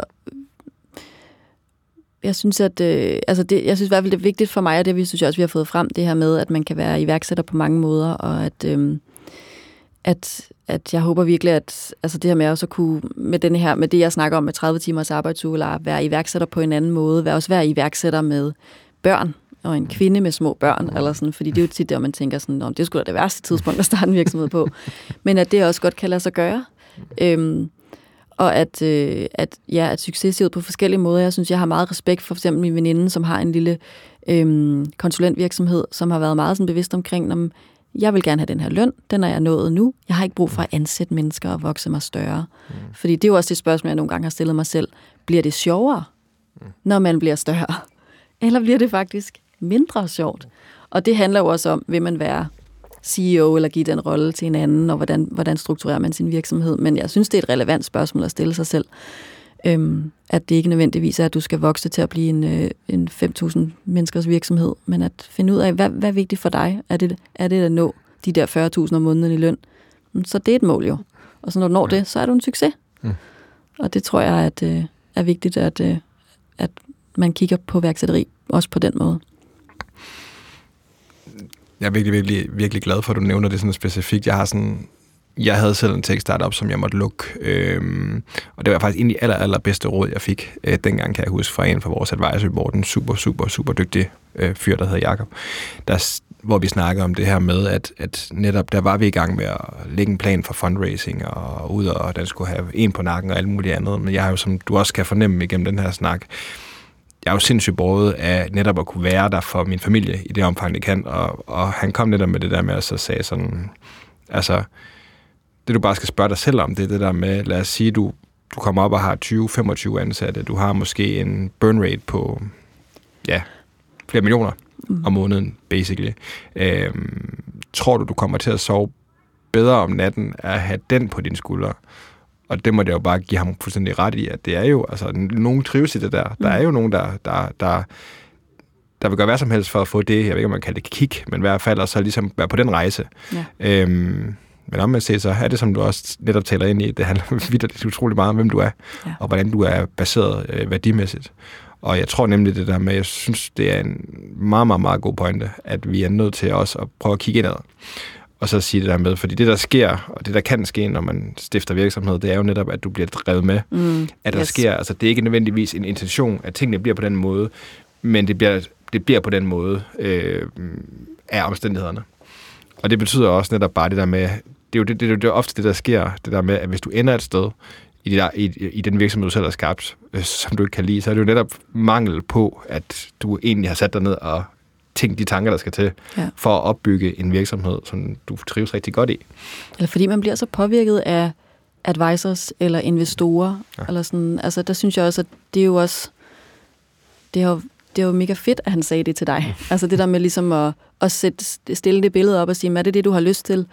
Øhm, fordi jeg tror da også, at, øh, at når man inviterer folk ind i sin virksomhed, især hvis man er ene founder, og ikke har den rolle at dele med nogle andre heller, mm. så er man jo ekstremt påvirkelig. Og det kan jeg huske, det er jeg også blevet bedre til, men i starten, der synes jeg, jeg følte mig som sådan en kastebold mm. nogle gange. Fordi når man inviterer folk ind til at have en holdning, og så er der nogen, der siger det ene, og så ej, nu er der nogen, der siger noget andet, og nu skal jeg, nu skal jeg have investorer på, og nu er der nogen, der siger, jeg ikke skal. Og, og, sådan. og jeg tror også bare, at jeg har været, også været glad for at have nogle investorer, nogle advisors, der har sagt, du skal udbetale dig selv noget løn. Om det så bare er en lille smule løn. Der ligger noget integritet i det. Der var en, der sagde det til mig, så var jeg sådan, gud, nej, fedt mand. øhm, og hvor jeg snakkede med en anden på et tidspunkt, som ville investere, som sagde, "Nå, men hvis du begynder at udbetale dig selv løn, så skal, der, så skal du betale procenter af det til mig. Altså der kan man bare se sådan spektret af måder at se det på, ikke? Ja. Og, det, øh, og så derfor så er det afgørende, hvem du inviterer indenfor. Mm. Altså, og det har jeg jo set andre af mine øh, venner og bekendte, som har virksomheder, hvor at hvis du inviterer de forkerte investorer med ombord fra starten, så hænger du altså bare på nogle fjolser nogle gange, mm. ja. som, som kan ødelægge din virksomhed, ødelægge din mentale, mentale sådan, øh, velvære, ja. fordi de måske har nogle holdninger og presser på, også hvis de sidder med en stor øh, andel af din virksomhed, og så har de har mandat til at presse på. Altså så... Øh, så, så, så det er også bare sådan en, en ekstra ting, sådan, vær opmærksom på, hvem du får med ombord. Altså, jeg har en investor med ombord, og ham dansede jeg en dans med i et år. altså, det er jo nærmest som at skulle date igen for fanden. Altså, der er jo, det er jo alle mulige ting, der spiller ind, og det er jo også værdier. Er du på bølgelængde rent værdimæssigt med den advisor, investor, øh, du, du får ind? Fordi og det er jo netop der, sådan tilbage til det, du sagde, altså man skal først og fremmest selv sætte sig ned og sige, hvad, hvordan er det, jeg gerne vil bygge min virksomhed? Hvad er det, der er vigtigt for mig?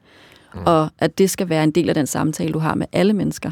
Og det er jo også derfor, at den investor, jeg er endt med, han synes jo, det er mega fedt, at vi har 30 timers arbejdsuge, mm. og at jeg går ud og taler om det, og altså, at det er en del af Momkinds DNA, øh, og det støtter han 100% op omkring. Øh, så, øh, og det, der, så jeg ikke tænkt på, hvis jeg havde fået en på, der bare havde, hvis jeg havde startet med at sælge, åh, for det dårligt, 20% eller 25%, mm. ikke? øh, der i starten, hvor, man sådan, hvor der var så en, der sagde til mig, hvis du sælger 20 procent, så er det altså en partner, du får med. Ja. Nå, okay. Men sådan, altså, til, til den der type, som netop siger, at hvis du betaler selv løn, så skal jeg have nogle procenter af det og sådan noget. Altså, så var jeg jo destroyed, inden jeg overhovedet er nået at rejse mig helt op, ikke? Det er, et andet, par, det er et andet paradoks omkring iværksætteri. Ikke? Yeah. Det er også det der med, det er egentlig, at netop som vi snakker om tidligere, at der er en, det paradoks, at du egentlig måske ofte stifter en virksomhed, enten fordi, at du mangler noget, som du gerne vil have ud i verden, eller fordi du ikke passer ind i de rammer, der ligesom er. Øhm, jeg tror også rigtig mange stifter, selv, altså stifter virksomheder, fordi at de dybest set gider have en chef. De vil have den frihed i det, ikke? Altså, ja. det, det, det, er rigtig mange glemmer faktisk, som er mega, mega paradoxalt. Det er jo netop, at jamen, i det øjeblik, hvor du faktisk får en investor ind, så får du egentlig en chef igen. ja. øh, og det kan være... Hvis du giver for mange procenter væk. ja, hvis du giver for mange procenter væk, ikke? Og det er det, der kan være ja. det forfærdelige det der, for i forhold til en, et normalt lønmodtagerarbejde, hvor at du kan sige op, hvis det er, mm. så har du, altså desværre, det, du har en med på rejsen, ja. og øh, den person kan gøre dit liv et levende helvede, eller det ja. kan gøre det mest fantastiske. Ja.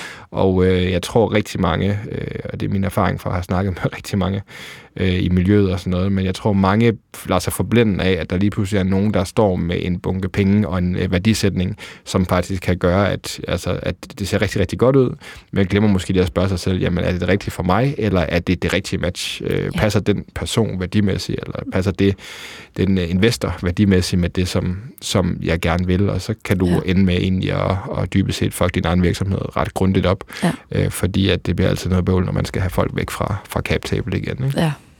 Det er så rigtigt, det der. Ja, og det er jo også derfor, jeg har også respekt for, at man, man står, kan stå i en situation, hvor man bare ikke overlever, medmindre man får mm. den kapital ind.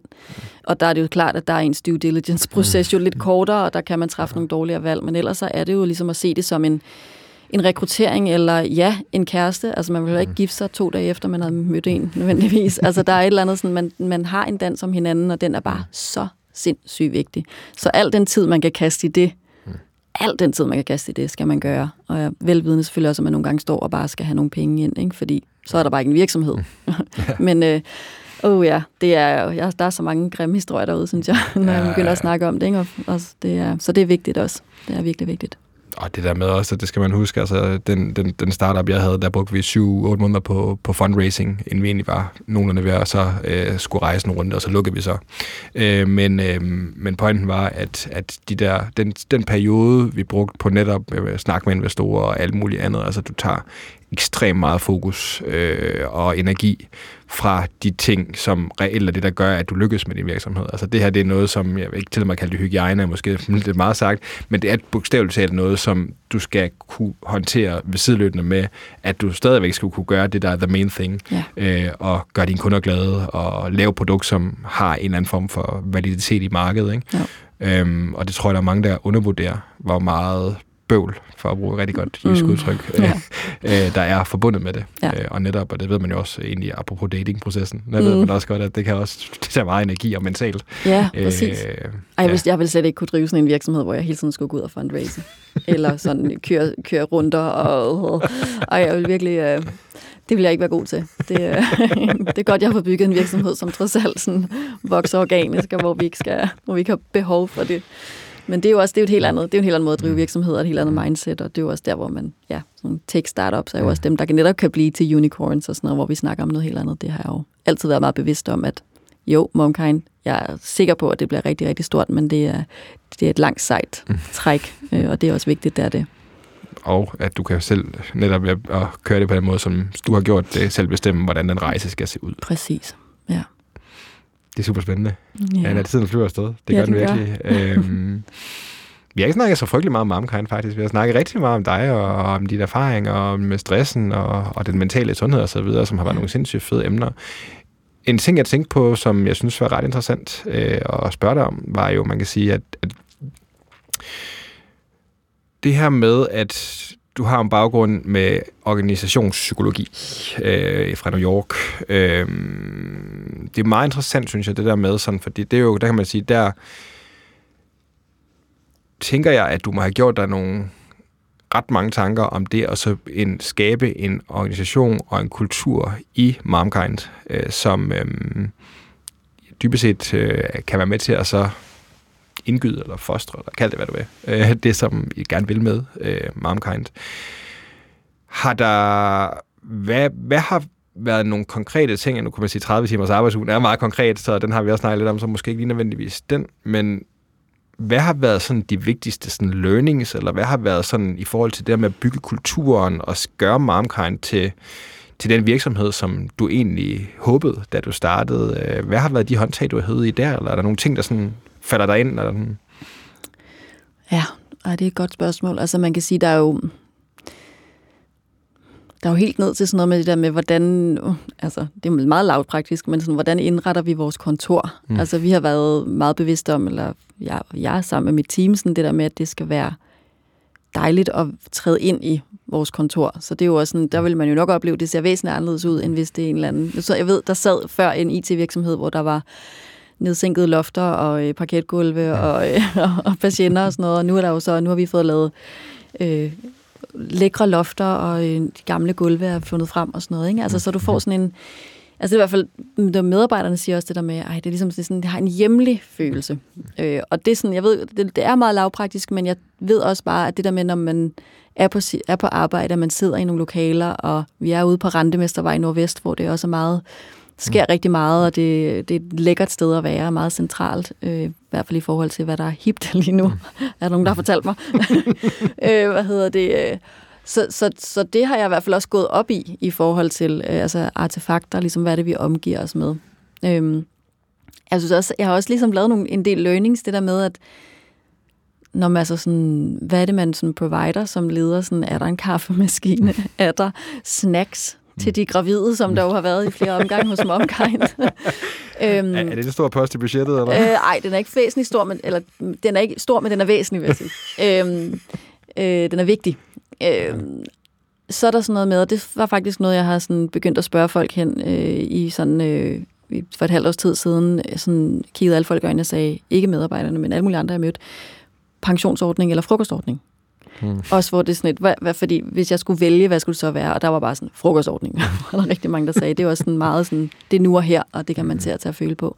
Så er faktisk også det der med at tilbyde en frokostordning, hvor vi går ned og spiser.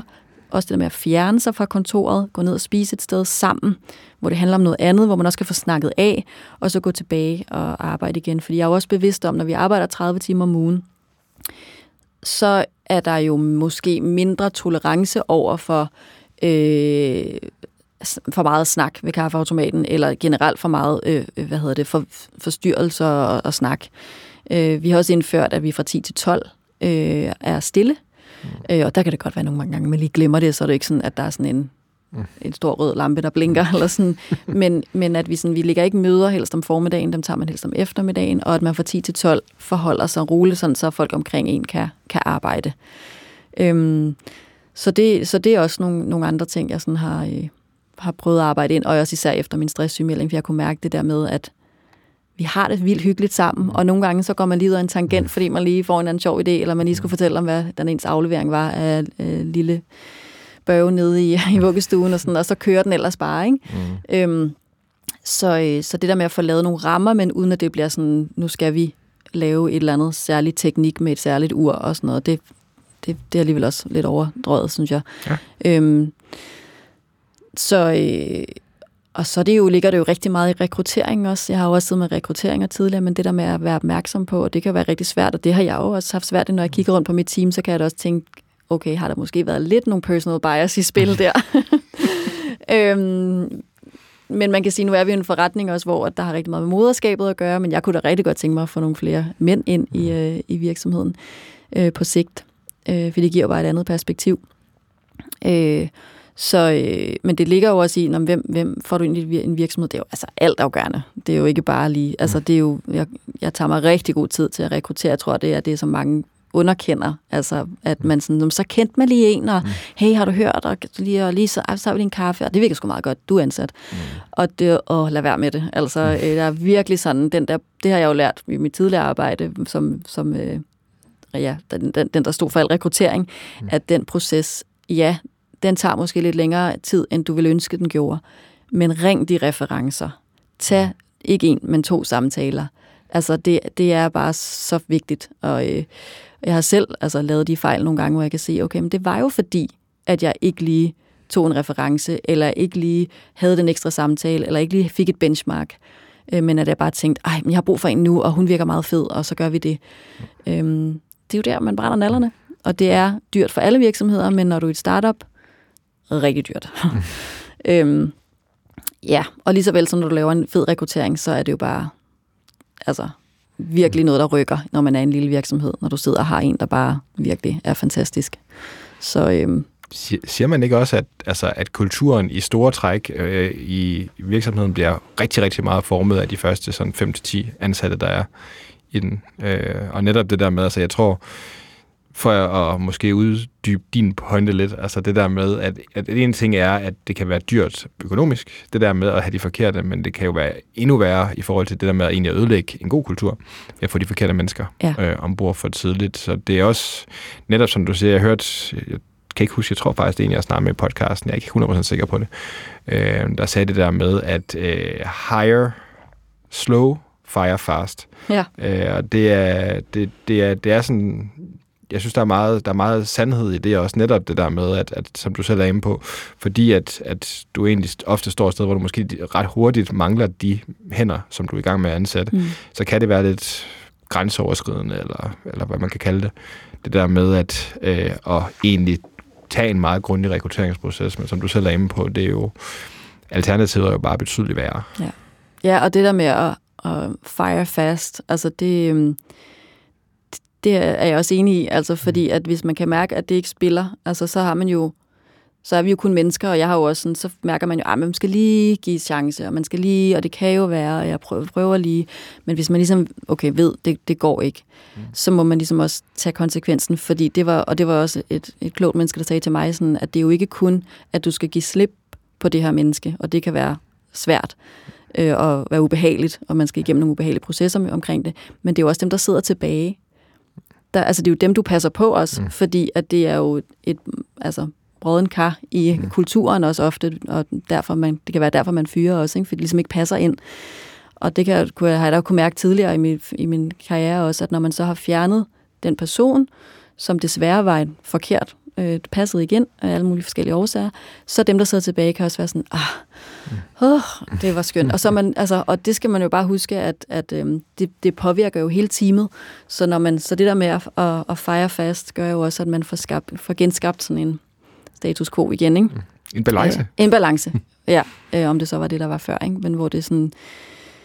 Men det er ikke sjovt. Selvfølgelig er det ikke sjovt. Altså, men det er, det, er, altså, det er at tage ansvar for sin virksomhed også, og sige, det var sgu en, øh, en forkert øh, ansættelse, det her. Det må jeg tage fat i. Øhm, og det, øhm, så passer man jo også på sin virksomhed og på sine medarbejdere. Ja.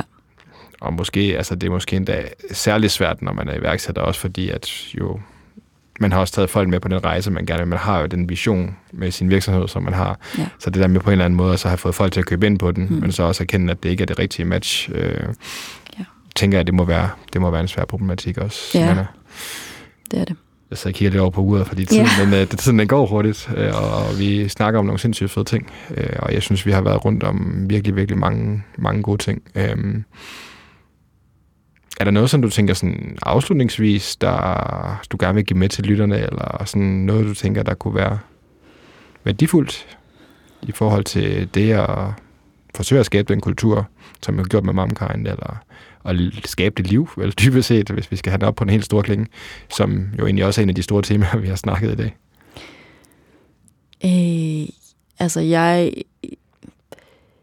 Jeg synes, altså igen, jeg ved, vi har snakket en del om det, men det her med at arbejde anderledes, og ikke, øh, altså, at 30 timers arbejdsuge, fire dages arbejdsuge, hvad du vælger at, at kalde det. Altså i hvert fald tænke ud af boksen i forhold til, øhm, hvordan du strukturerer arbejdstiden og fleksibiliteten i, i din virksomhed. Og så, og så det her med, sådan, der er brug for, at vi starter virksomheder, der tænker anderledes. Altså at der netop, fordi det er jo, vi skaber jo fremtidens arbejdsmarked, og det er der et kæmpe privilegie i, og et stort ansvar i også, synes jeg, at sige, det der, det, altså, jeg kan måske ikke ændre tingene i, øh, i, øh, i Kodan eller i en anden stor, stor koncern, men jeg bygger en virksomhed for bunden. Jeg kan selv få lov til at bestemme, hvordan det skal være. Altså, jeg synes, at det er jo en, en legeplads. Altså, for mig har det været sådan mega fedt at sige, Nå, men det, det er jo mig, der bestemmer præcis, hvordan det skal være, og virkelig også taget den opgave seriøst, og været sådan, det skal være sådan her, øh, og vi arbejder 30 timer, og vi gør sådan og sådan. Øhm, og det, det synes jeg er, og jeg har også helt fuld respekt for, hvis man ikke vil arbejde sådan, men altså hvis man, bare det at få sagt, jamen, du kan godt starte en virksomhed og have de ambitioner, øh, rent arbejdstidsmæssigt, og stadig have de store ambitioner for, hvor din virksomhed skal nå hen. Øh, fordi jeg tror, at forestiller jeg mig, om 20 år, så er det normen, at vi arbejder 30 timer om ugen, forhåbentlig. Ja. Altså, så, så det der med at være innovativt tænkende, ikke kun på din idé, men også den måde, du arbejder på og skaber en virksomhedskultur. Altså, ja. vi er jo innovative mennesker som iværksætter. Vi vil gøre tingene anderledes. Mm. Så også have nogle ambitioner for, hvordan du vil gøre det anderledes arbejdskulturmæssigt. Tada! Final last words. ja, det var virkelig... det, det, det, er, fordi vi har også det, vi har lidt mere på tapetet, så, øh, men det havde været en helt genial ja, øh, ja. drop-out, den Og der. vi ses. ja, ha' det godt. det er... Jeg er vild med den, Anna. Det er super, det er, det er, det er, en, det er en god måde at anskue det på. Øhm, iværksætteri handler jo om at gøre en forskel i verden, og mange er jo meget fokuseret på det produkt, de laver, og den forskel, de vil gøre med det. Men jeg synes, der er en vanvittig vigtig point i at sige, at du er også med til at gøre en forskel på det miljø, du byder dine medarbejdere, den måde, du tilgang, du har til, til at drive en virksomhed, og netop, netop det at så have muligheden for at tegne det forbundet, er noget, som man egentlig også fundamentalt set skal være taknemmelig for, hvis øh, vi igen skal have den op på en lidt større klinge. Mm. Fordi at, at, at erhvervslivet er jo, om end ikke andet, et sted, hvor at der er rigtig, rigtig mange ting, der er business as usual. Oh yes, yeah. Og der er det meget godt, der er nogen, der går lidt business uh, as unusual, hvis man må yeah. bruge den terminologi. um, jeg plejer gerne at slutte rollemodellerne af, Anna, med sådan nogle relativt korte spørgsmål. Mm. Sådan, du ved, sådan lidt bare lige for at få en god afslutning og en god afrunding på det. Er du frisk på, at vi springer ud i dem? Ja, fyr af. Fyr, fyr den af, hvad siger man? Fyr den af. fyr den af. øhm, er der en særlig bog, som har betydet meget for dig, eller som du måske ligefrem har givet meget i gave til andre? Ej, det er et godt spørgsmål. Jeg har jo faktisk, altså for det første begyndt at læse igen mm. her øh, i min øh, stresssygemelding. Øh, jeg har sådan, også det der, du kender det, så får man børn, og så tænker man, og så, så, når man først ligger hovedet på puden, så sover man, hvis man, øh, øh, når man har helt små børn. Øh, så jeg har begyndt at læse øh, rigtig meget øh, skønlitteratur. Bare sådan, mm. jeg, bare, jeg har gået ned i boghandleren, og så har jeg taget alle dem med flest stjerner på. Jeg var sådan, jeg skal ikke, ud, jeg skal ikke udfordre, jeg skal ikke sådan have en dårlig oplevelse med en bog nu. Det er ikke tid til det. øhm, men den, jeg faktisk har givet, eller den forfatter, vil jeg sige, fordi det er alt, hvad han laver, øh, har givet i, øhm, i gave til andre, og så som jeg selv har været rigtig glad for at læse, det er en, der hedder, en svensker, der hedder Alex Schulman, mm. som skriver sådan øh, autofiktivt, altså om sin egen barndom, og øhm, han er rigtig god til at beskrive stemninger. Mm. Øhm, og, øhm, og det igen, netop hvis man også ligesom mig står der, hvor man sådan, jeg, jeg læser måske ikke så meget, men jeg vil gerne ligesom begynde at læse lidt mere. Han er rigtig god at starte ud med. Det var ham, jeg startede ud med, øhm, og har læst alle hans øh, 5-6 bøger. Mm. Øh, og øh, og de, ja, de er bare fantastiske, alle sammen. Så man skal ikke sådan, nej, man skal, det, det, hvis du vil gå efter stjernerne og hjerterne og sådan noget, så, øh, så, så har du dem også der. Men virkelig også en, en virkelig dygtig forfatter, som jeg er glad for, at jeg har opdaget, og som jeg keder ikke har skrevet mere. Mm. Nu sidder jeg bare og venter på, at han udkommer med noget nyt. ja, så det... Øh, og hvor starter man henne, hvis man øh, skal starte med Alex Julemand? Åh, oh, hvor starter man henne? Jeg tror, det er den, der hedder øh, Brænd mine breve. Ja, det ja. tror jeg.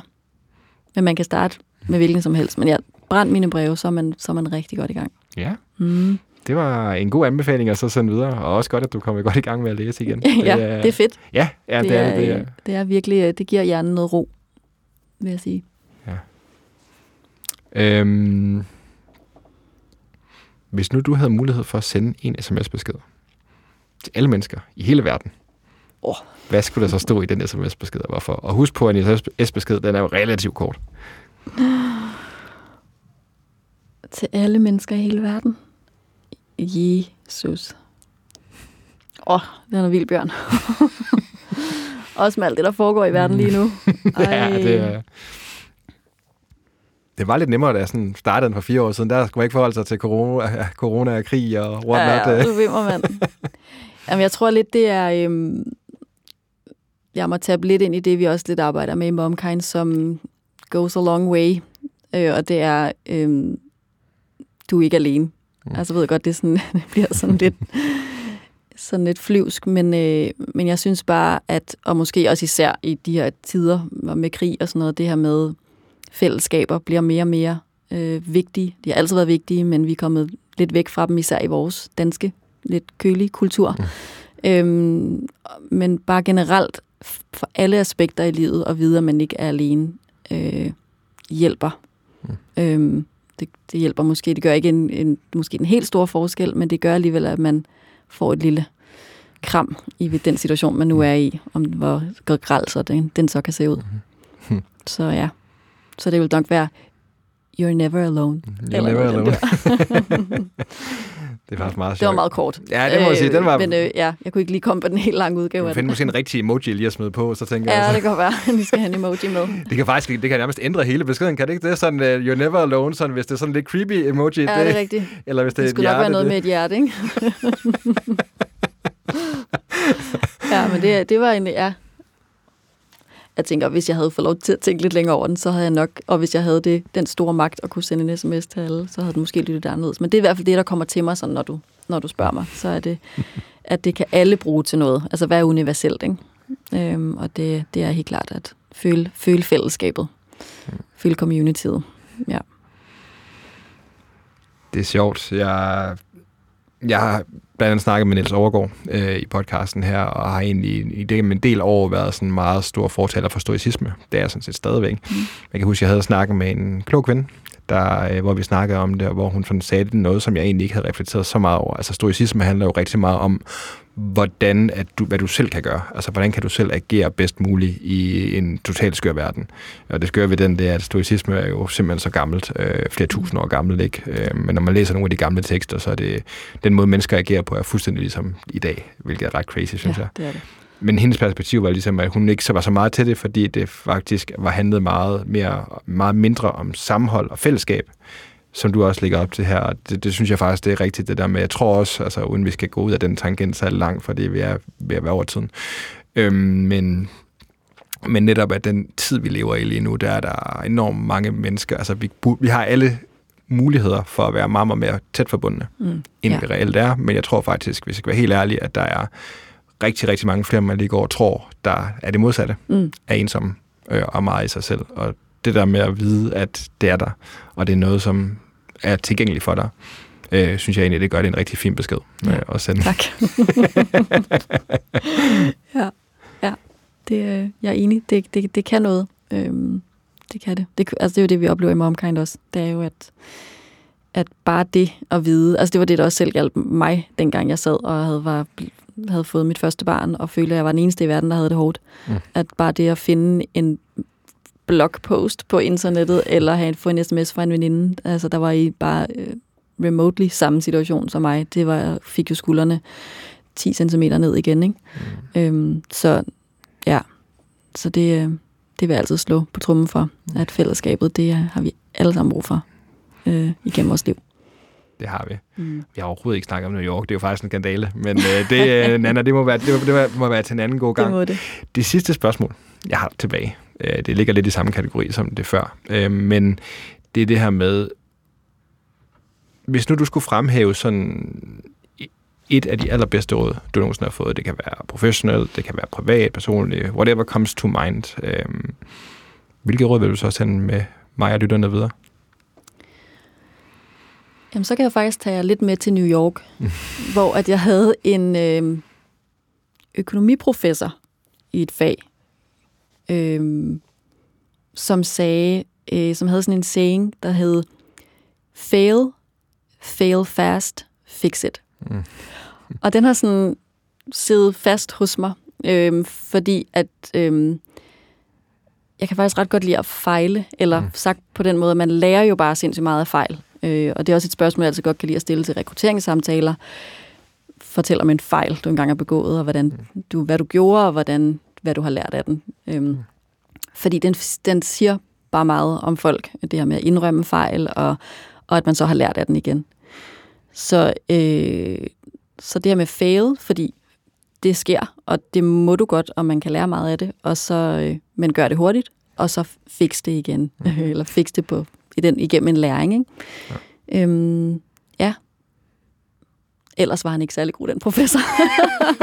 Men han sagde det der, øh, hvor jeg var sådan, det har jeg sådan taget med mig, og jeg synes, øh, fordi det giver sådan en, øh, et mandat til også at fejle på en eller anden måde, ikke? at man siger det sådan. Og det er også det, jeg siger det altid, når jeg også øh, snakker med mine medarbejdere, det der med, kast jer ud i det. Altså, jeg kommer ikke til at være den leder, der står og siger, ej, hvorfor kunne I ikke lige have konsekvens beregnet på den? Fordi vi, øh, altså især i et startup, der er nødt til at springe ud i nogle ting. Og sige, ej, okay, det var måske ikke lige det, vi skulle have gjort, eller det der var fedt, men det der var knap så fedt. Og så blev vi det klogere. Mm. Øhm, så, øhm, så, så øh, at fejle øhm, er sådan en ting hos mig. Altså det, det synes jeg, det er et interessant emne mm. at snakke med andre om. Øh, også fordi, at der er altid noget godt på den anden side. Altså netop, hvad har du lært af det? Øh, man bliver klogere af at fejle. Øhm, og det er uundgåeligt også øh, at, at fejle. Ikke? Så ja. Det, det er en del af det at være menneske. Øh, ja, det, det er det, det fandme. Og øh, jeg tror også, at jeg, jeg kan faktisk godt lide det. Det er måske en, okay måde at slutte af på. Jeg kan, ikke, jeg kan desværre ikke give det her citat til den rigtige person. Øh, og jeg kan kun sige det på engelsk, for jeg synes, det lyder ret dårligt på dansk. Er det der meget men, at gøre? ja, det er det. det, er sådan. øhm, men det er sådan noget, many a false step was uh, done by standing still. Øh, ja den kan jeg meget godt lide, den der med, at det er, det er helt uundgåeligt, at du kommer til at så tage nogle missteps, når det er, at du gør ting. Ja. Men du kan dele med også tage et misstep ved intet at gøre. Ja. Øhm, og der tror jeg netop, at den største udfordring, som rigtig mange mennesker har her, det er, at man er bange for at så se dum ud. Ja. Så du lader være med at tage det der første step, i stedet ja. for... Altså, jeg kan jo godt lide egentlig, øh, din, du ved, når jeg har hørt dig snakke om din iværksætterhistorie også, så det der med egentlig, og så bare stille og roligt gå ud af, og så ligesom bare jamme videre på det der med at sige, der er jo behov for det her, vi laver med Momkind. Ja. Øhm, men også ligesom vide, at du var på super usikker grund. Mm. Øhm, men også være klar til at acceptere øh, den usikkerhed, der var, fordi at end of the day, så troede du så meget på, at der er behov for netop det. Øhm, og det synes jeg, der også er sindssygt beundringsværdigt. Jeg tror, det afholder rigtig mange fra at starte deres eget, det fordi de sidder og putter med det for længe, og, ja. øh, og at man sådan prøver at skære det til, så det er den perfekte idé, hvor ja. det er sådan et, jamen, der er en grund til, at det hedder en MVP. altså, at vi sådan, du skal bare ligesom prøve at, at lave minimal viable product, og så ud med det og se, hvordan modtagelsen er. Men det er sindssygt angstprovokerende, det anerkender jeg da også, at man måske så kommer ud med noget, som folk ikke sådan at det var ikke lige det, den reaktion, man troede, man ville få. Men du ved det jo ikke, før du gør det. Så jeg tror, det er det der med også, hvis du bruger nemlig også for lang tid på at skære din idé til at komme ud med den, altså, og så går det ikke, så er det også et større øh, tab for dig, øh, i stedet for at du bare ligesom prøver at teste af. Altså test, test, test i det hele taget. Øh, spring ud i det, ikke? Ja. ja. Apropos MVP, et andet, uh, MVP er jo også en anden forkortelse for Most Valuable Player. Og Nana, ja. det har jo været dig i dag. ja. Så tusind tak, fordi du havde lyst til at komme her med i rollemodellerne. det var sådan en rigtig overlægger til uh, sådan timevis uh, til vejret. og det var god. Ja. tusind tak, Nana. Selv tak, Bjørn. Det var en fornøjelse. Du har lyttet til Rollemodellerne. Podcasten er produceret af mig, Bjørn Vestergaard. Klipper redigering, Anders Guldberg. Jeg er tilbage med en ny inspirerende gæst næste gang, så du kan starte med den bedste inspiration.